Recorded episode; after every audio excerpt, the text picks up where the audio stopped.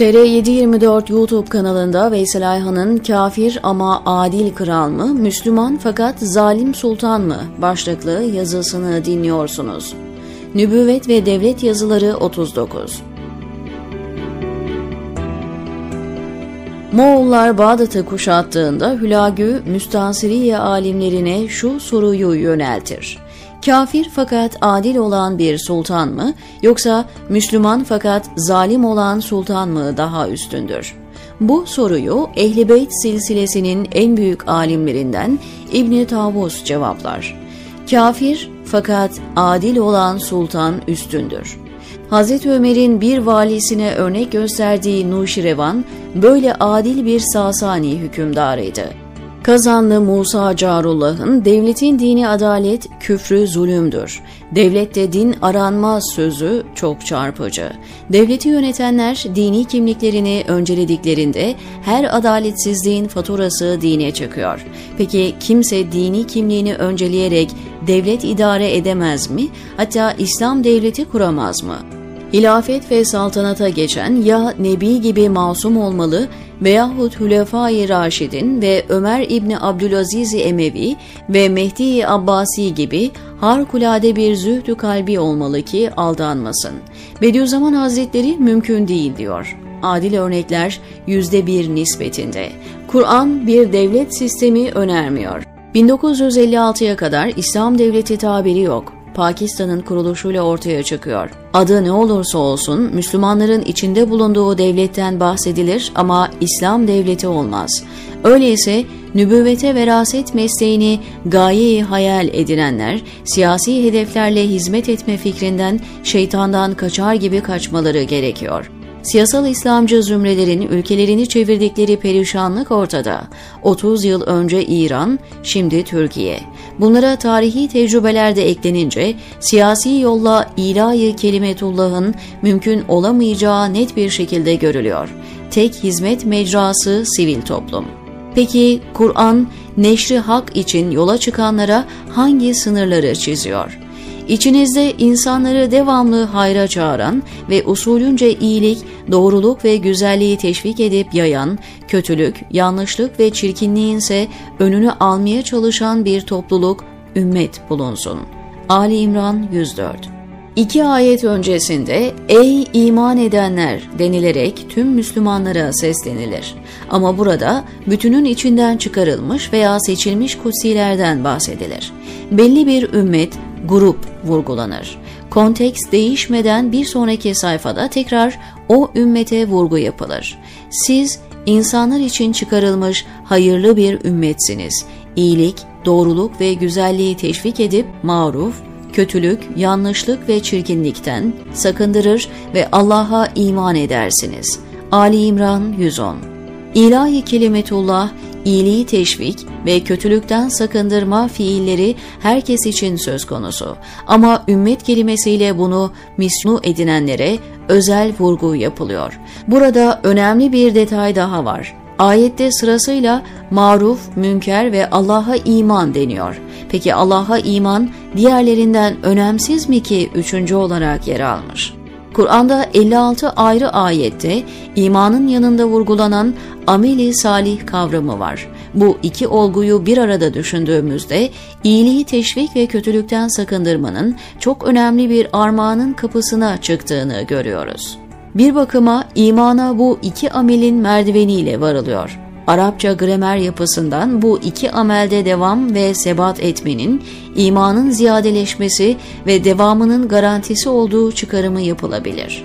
İki ayette üç anahtar kelime var. Hayır, maruf, münker. Hayır, iyilik, adalet, fazilet ve faydalı şeyler. Maruf, iyilik, hayır, ihsan, cömertlik. Münker, kötü, yanlış, çirkin şeyler, cehalet, edepsizlik, hayasızlık. En derli toplu ve mükemmel tanım şu. Basit bir örnekle arabaların vızır vızır işlediği bir caddede kör, ama bir insanı elinden tutup karşı kaldırıma geçirmek maruftur. Bunun doğru ve iyi bir davranış olduğunu Müslüman, Yahudi, Hristiyan, Budist, Taoist, Ateist, Deist teyit eder. Ama kör, ama insanı bir tekmeyle arabaların önüne atmak münkerdir. Bunun da kötü bir fiil ve cürüm olduğunu yine Müslüman, Yahudi, Hristiyan, Budist, Taoist, ateist, deist kabul eder. Bugün adına evrensel insani değerler denen şeyler ifadesini marufta bulur. Bunlar dinlerde, selim akıllarda ve temiz fıtratlarda, vicdanlarda karşılıklarını bulurlar. Bu açıdan bakıldığında maruf ve münkerin bütün din müntesipleri ve farklı kültürel gruplar arasında ortak temel paydaları ifade ettiklerini söylemek mümkündür.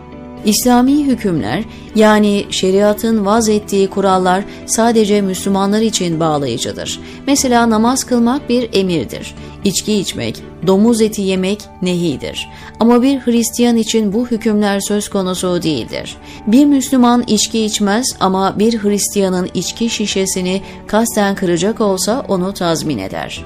Müslüman, Yahudi, Hristiyan ve diğer din ve düşünce mensuplarının ortaklaşa doğru, iyi, faydalı ve güzel buldukları şeyler maruftur. Mesela yoksullara yardım edilmesi, açların doyurulması, muhtaçların yardımına koşulması, mültecilerin korunması, barışın tesisi için çalışılması, baskı rejimlerine karşı mücadele vesaire.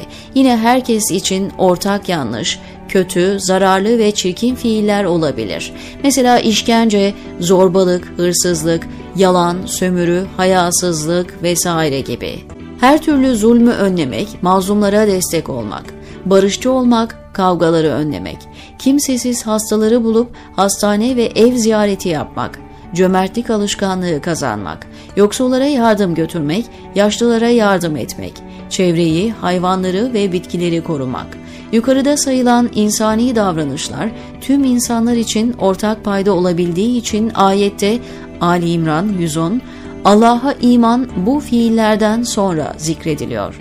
Netice olarak İslam'ın tebliğ tarihi iki damar, iki kanal veya iki anlayışın serüveninden ibaret. İlk grup dini devlet biçimi olarak algılamış, seküler davranmış. İkincilerse güç ve iktidardan uzak durarak yollara düşmüş, İslam'ı dünyanın her yanına yaymışlardır. İkinci grup ilk gruba ait sahaya girdiğinde ise Kerbela benzeri ağır bedeller ödenmiş. Bu tarihi sebeplerle nübüvvete veraset yolunu tercih edenler ve onların oluşturduğu tüzel kişilikler için gayeyi hayal yalnızca üç hedefle sınırlıdır. 1. Allah'ın yüce adını ilahi kelimetullah her gönüle duyurmak bu meseleyle mahdut tüzel organizmalar kurmak. 2. Kur'an'ın yukarıdaki çizdiği sınırlar içinde ameli salih, maruf ve münker kelimelerini hayatın merkezine taşımak. 3. Hz. Bediüzzaman'ın önemli bir içtihadı var. Her bir mümin ilahi kelimetullahla mükelleftir. Bu zamanda en büyük sebebi maddeden terakki etmektir. Biz de fen ve sanat silahıyla ilahi kelimetullahın en müthiş düşmanı olan cehil ve fakr ve ihtilafı efkarla cihat edeceğiz. Bediüzzaman insanlığa keşif ve icatlar sunmayı ilahi kelimetullahın bir rüknü olarak kabul ediyor. Şunu demiş oluyor. Teknolojide, sanatta geri kalırsanız insanlara Allah'ı anlatamazsınız. Dininizi yükseltemezsiniz. Yani üçüncü hedef Müslümanlarca bin yıldır yapılmayanı yapmak, fen, teknoloji ve sanatta insanlığa katkılar sunmak. Dine hizmet etmek isteyenler için en salim yol sadece şu üç hedefe yoğunlaşmak ve geri kalan her şeyden şeytandan kaçar gibi kaçmak. Son bölüm, bahar nedir, herkes cennete girer mi? diyor Veysel Ayhan TR724'deki köşesinde.